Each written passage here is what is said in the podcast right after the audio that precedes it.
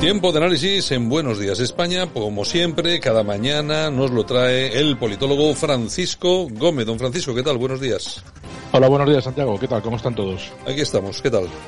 Pues nada, reponiéndonos del ayusazo, no solamente los que estamos contentos por ello, sino los que evidentemente no están muy a favor de la nueva situación como, tal y como ha quedado. La verdad es que la política se ha abierto un canal y los partidos de gobierno pues eh, les ha pillado con el paso cambiado y a las pruebas nos remitimos. Hay que decir, para que se los ponga la gente en posición, que el Partido Popular ha crecido en 900.361 votos, de los cuales 430.000 son de Ciudadanos, 91.000 son de Vox y 89.000 son del, son del PSOE. Eh, ¿Qué ha provocado esto en Podemos, por ejemplo? Pues como todos ustedes saben, Pablo Iglesias se ha marchado de la política y se ha quedado en su lugar, o se va a quedar seguramente, Ione Belarra. Ione Belarra, que es la ministra de lo social. Bueno, pues eh, aquí ya está sucediendo algo que no estaba previsto, porque en principio esta mujer no era la persona que debería quedarse al frente de Unidos Podemos, Unidas Podemos, sino que era la ministra de Trabajo. Pero bueno, parece que las primarias que pretenden o una asamblea ciudadana que quieren montar, pues va a ser esta persona, Ione Belarra, la que va a ser elegida como secretaria general. Bueno, pues ahí vemos una, una bicefalia lógica, puesto que la ministra de Trabajo, Yolanda Díez, hay que recordar que era Izquierda Unida. Y que, como dicen eh, las malas lenguas, no había excesiva buena relación entre ella y Pablo Iglesias. Bueno, pues aquí se confirma evidentemente de que al producirse esta bicefalia en Podemos, pues eh, el partido se ha abierto un canal. Otro que se ha abierto un canal, por supuesto, ha sido el Partido Socialista. El Partido Socialista ya hemos visto diferentes maneras de, de asumir la derrota. Por un lado, la señora Calvo, que ha pasado de llamarnos tabernarios a llamarnos nazis, y que, bueno, pues viene a decir que la culpa de que los socialistas no hayan votado al Partido Socialista es porque sencillamente hay una pandemia y bueno, pues se ha quedado tan ancha. Sí que han profundizado un poquito más pero al final lo que ha venido a decir es algo que es irrisorio.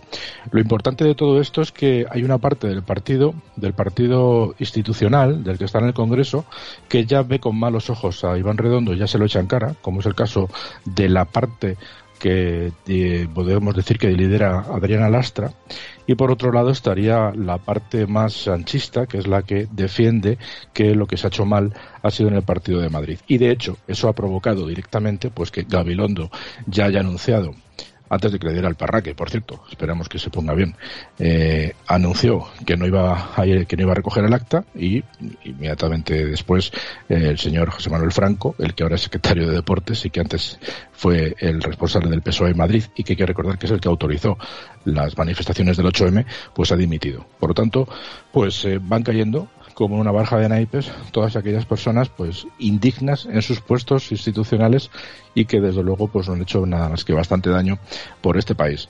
Por lo tanto, pues hay que decir que esto sería ya solamente suficiente para que la situación fuera bastante recomendable. Pero es que hay que añadirle además que en Andalucía también el Partido Socialista está sangrando, puesto que como han visto un poco las orejas al lobo de lo que ha pasado en Madrid, pues inmediatamente han acelerado el proceso de primarias, con la sorpresa de que Susana Díaz pues ha enterado por la prensa de que ella no era la elegida desde Ferraz. Por lo tanto, ¿qué ha hecho Susana Díaz? Volverse a posicionarse en frente de Pedro Sánchez y ha pedido que sea también incluida para que se pueda, eh, bueno, pues eh, promocionar su candidatura eh, en contra del que ha sido elegido desde, desde Ferraz, el, candidato institucional. Bueno, pues ahí vemos un enfrentamiento más entre Susana Díaz y que salió escaldada hace cuatro años, ¿no? En definitiva, como te decía, una vez reunida la ejecutiva del PSOE, pues han deliberado y creen que han perdido sencillamente porque dicen que ha primado la avaricia individual en contra de la solidaridad colectiva. O sea, fíjate cómo siguen todavía esta gente y, en los tiempos en los que están y lo que y cómo lo han entendido. Y creen que los jóvenes eh, precisamente por su avaricia personal y su, su interés individual es lo que no ha calado el mensaje es por lo que no ha calado el mensaje de, de Gabilondo. Pero es que por parte de la cultura seguimos eh, exactamente igual. Por ejemplo Anabel Alonso que no es precisamente eh, una, una persona excesivamente intelectual tuiteaba la palabra equivotación y claro, pues imagínate la que le ha caído por parte de los tuiteros. Hay una que decía, o una que le contestaba subactuada, ¿no? Decía, persona cuya actuación se debe a que está deseando cobrar una subvención. En fin, al final lo importante de todo esto es que ellos siguen haciendo una lectura errónea de los resultados electorales y le echan la culpa a los ciudadanos porque no saben votar. Prueba de ello, pues todavía está, eh, por ejemplo, pues tenemos a la ministra Teresa Rivera hablando y explicándonos a todos, una vez que ya han pasado las elecciones, qué es la libertad. Vamos a escucharla. Teresa Rivera. Bueno, yo, yo no considero que, ah, que libertad pueda ser equivalente a mm, tener los bares abiertos o reducir eh, limitaciones. Y es verdad que la definición de libertad que hace la señora Ayuso, pues probablemente eh, nos encontraríamos con, debates muy diferentes en todo, en todo el territorio. En nuestra percepción, eh, libertad pasa por la combinación con otros conceptos como, como fraternidad e igualdad, es decir, generar oportunidades para que la gente de verdad pueda responder. Bueno, pues eso es lo que nos cuenta. Sí, siguen sin darse cuenta de que la gente no quiere que, Se pacte, que, Se pacte, con Bildu, que se pacte con los separatistas catalanes, que nos frían a impuestos, que nos engañen, que nos mientas, que, no, que nos oculten pruebas sobre la pandemia, en fin. Pero bueno, si nos saltamos al siguiente partido, al que ahora es el primer partido de la oposición en Madrid, pues eh, que es Más Madrid, pues con su dirigente o con su líder al frente, Mónica García, que dice en un tuit que se ponen a trabajar para derrotar al gobierno salido de las urnas. Es decir, que no van a trabajar para mejorar la vida de los madrileños o trabajar para superar la pandemia, ¿no? sino que van a trabajar para intentar quitar del medio al que está para colocarse ellos. ¿no? Bueno, pues lo que hay que hacer a partir de hoy, que es lo que yo creo que es lo importante, es eh, desenmascarar a su candidato o su responsable nacional, que es Rejón. Rejón es como Pablo Iglesias, pero como decía nuestra compañera el día de ayer, Noelia Núñez, eh, Pablo Iglesias en bicicleta, o sea, es la izquierda verde, pero es igual de radical. Vamos a escuchar brevemente lo que pensaba Rejón sobre Venezuela y así vamos poniéndonos en situación de quién es este tipo. Lo que pasa es que también hay quien cree que hay gato encerrado en la relación de Podemos con Venezuela. ¿Usted me podría decir resumidamente en qué consiste esa relación? Pues la relación de Podemos con Venezuela es ninguna. Quieren construir con una sola voz un cerco contra Venezuela. Pretenden que defender a Venezuela manche y estigmatice. Bueno, pues bien, si todavía no lo hubieran hecho ya, que me apunten en esa lista, que nos apunten a todos en esa lista porque Venezuela no está sola. En el sur de Europa necesitamos mucho de ese cálido viento latinoamericano que borre a tanto canalla. Les queremos. Chávez vive, la lucha sigue. Bueno, qué bonita la hemeroteca. Sí, efectivamente, otro que le va a pasar lo mismo que a Pablo Iglesias, ¿no? Ya saben que, bueno, pues como la, el, Partido Socialista se ha dedicado fundamentalmente a la hora de hacer su análisis a insultar a los madrileños, pues este que viene disfrazado de cordero ha aprovechado para, bueno, pues poco más o menos que afear la actitud del, del Partido Socialista intentando quedar bien dentro de la izquierda. Vamos a escucharle brevemente otra vez, 30 segundos. Eh, ¿Usted también cree que el obrero que vota a la derecha tampoco es Einstein o que poco hay que hacer si los votantes prefieren la caña y los berberechos antes que valorar la gestión de Díaz Ayuso? Es muy importante. Uh, es muy importante que quienes aspiramos a quienes aspiramos a gobernar no insultemos al pueblo al que queremos gobernar y es muy importante que las fuerzas progresistas persuadamos o convenzamos más de lo que regañamos bueno, tonto no es. Eso, eso desde luego. Efectivamente, lo ha visto, lo ha visto blanco y en botella y el tío ha ido directamente a donde quiere ir, que es a ganar el espacio que ahora mismo el Partido Socialista y Podemos están perdiendo.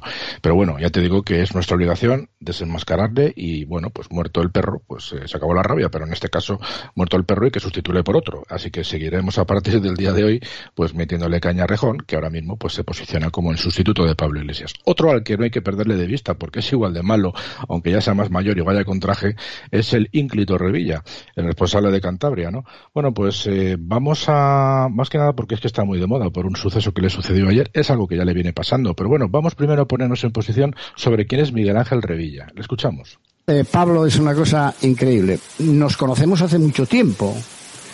Eh, cuando éramos mm, clientes de las televisiones, y nada más que le he dicho una cosa.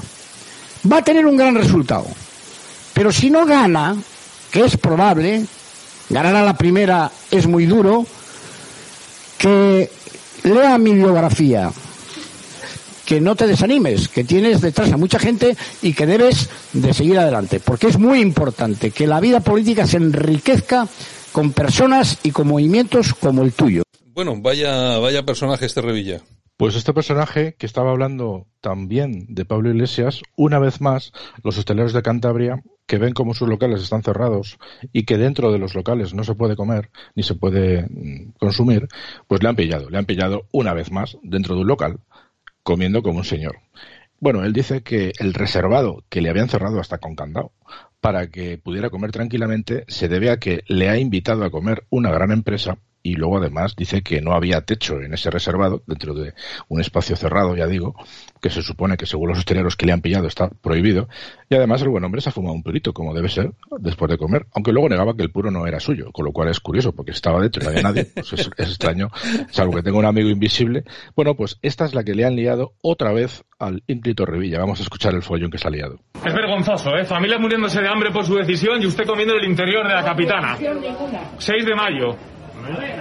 No tiene vergüenza usted. No tiene vergüenza. Usted estaba aquí. Interior, estaba cerrado con un candado y estaba aquí. Aquí está. Los restos del puro. El resto del puro. Aquí cerrado, con candado, lo acaba de abrir. Te vamos a escuchar. Aquí está. ¿Dónde ha comido usted? ¿Dónde ha comido usted? Lamentable, ¿eh? No, yo ¿Dónde ha comido? Ahí. Ahí estaba, cerrado, con candado y su puro, fumando en el interior. No, yo puro no Fumando en el puro, el puro está ahí. No, pero mío no es. Será de otro. Pero te tenemos grabado por fumando. Puro no es suyo. Si te hemos grabado por la revista fumando, hombre. Cientos de familias arruinadas por su culpa y usted con todo el cachondeo. No sé cómo le da vergüenza. Yo vengo a un Hosteleros sitio que está arruinados. permitido. Mentiroso, está cerrado. Ahí la gente lo ha visto, acaba de abrir esa puerta. Y el puro Ese no es puro suyo. está ahí, Pero lo hemos pregúntele. grabado. No, el puro no es suyo. No era mío. Lamentable, sí No, era suyo. Tenemos no fotos hemos traído fumando. ningún Eso puro. tenemos que se lo ha fotos, fumado ya. Tenemos Tenemos fotos y vídeos no fumando. visto. Tenemos fotos y vídeos fumando, suyo. Que lo hemos grabado con la rendija. Va a decir que no. vamos a ver. Es lamentable lo de usted. Este sitio está autorizado. Mentira, usted estaba en interior y estaba fumando. No se puede. Y Bueno, bueno, los, los hosteleros que claro, están cabreadísimos, además con toda la lógica del mundo, y vaya pillada. Este, es un- este hombre es un impresentable, a ver si los eh, cántabros aprenden y dejan de votarle ya de una vez.